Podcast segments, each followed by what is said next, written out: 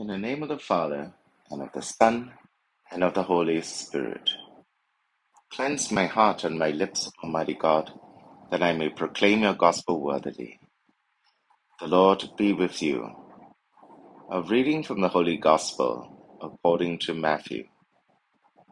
Peter went up to Jesus and said, Lord, how often must I forgive my brother if he wrongs me? As often as seven times?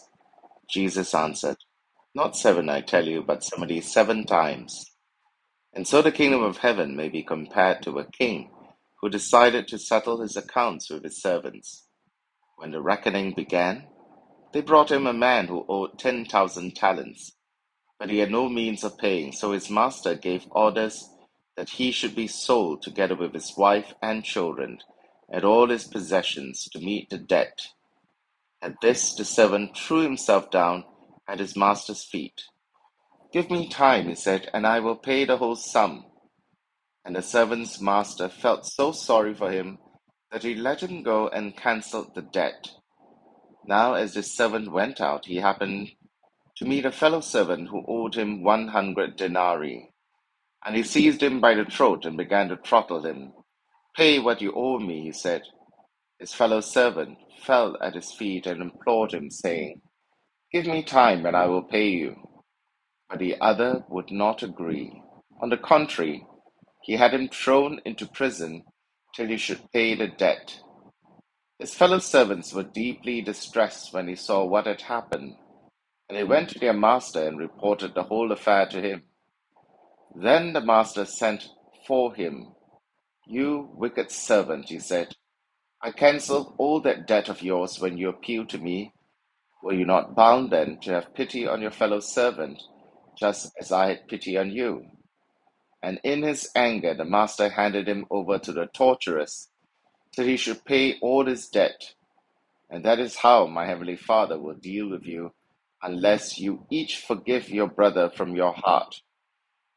Jesus had now finished what he had wanted to say, and he left Galilee and came into the part of Judea which is on the far side of the Jordan.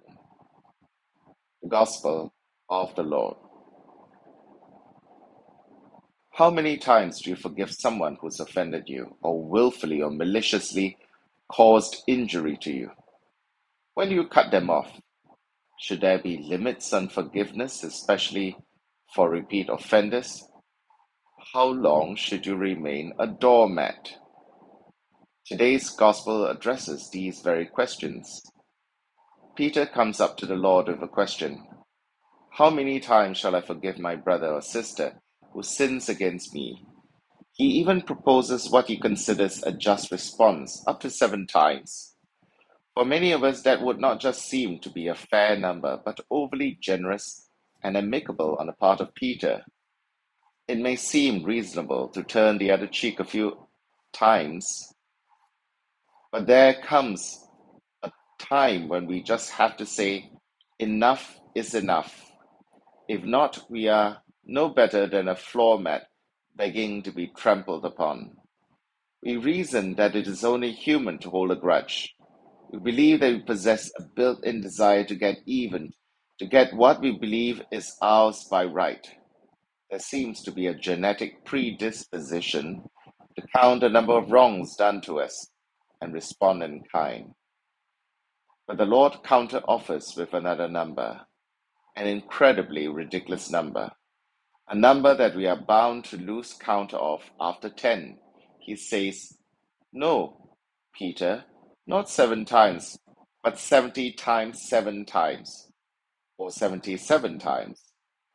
By saying we are to forgive those who sin against us seventy times seven, Jesus was not limiting forgiveness 490 times, a magical number that is for all practical purposes beyond counting. He's saying that we are to forgive so often we will lose count after the number of times we have done it. We are to forgive with such regularity that it becomes the habit of our lives. Our Lord is telling Peter and those who are listening that forgiveness is meant to become, along with love, the leading characteristic of our lives. But how can this happen? Our Lord reminds his followers that forgiveness and not revenge should be the basic characteristic of their lives. This is because every Christian should always remember and be grateful for the mercy that has been shown to them by God. Each of us experience extreme forgiveness for the countless number of times we have offended God. If God does not keep a record of our wrongs in offering us mercy, which we do not deserve, could we do any different? To illustrate this wonderful mystery, the Lord tells the story of a man who owes his king a great debt. It is more than he could ever repay. By all rights, he should have been thrown into prison and locked away for life. But he pleads for mercy. Give me time and I will do my best to make it right. But the king does more than give him time. He forgives the debt in full. The man walks away from the court debt free. But what does he do? Once he is free, he finds another who owes him a piddling amount and sends the man to the debtor's prison when he is unable to come up with much smaller amount. When the king discovers the unloving, unforgiving response of the first man, he goes after him and has him arrested and jailed. He loses everything because though he has been so greatly forgiven, he was unwilling to be forgiving. The wisdom of this teaching on forgiveness flies against our penchant for counting, calculating, and keeping track. But the truth of the matter is that love can't be quantified or counted. To put a cap on it would mean signing our death warrant. Christ died on the cross for our sins.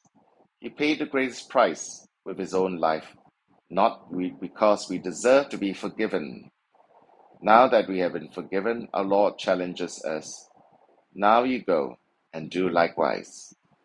Christ is asking us not to pay him back, but to always pay it forward to others, because the mercy we've received is never just meant for ourselves, but always meant to be shared with others. Name of the Father, and of the Son, and of the Holy Spirit. Amen.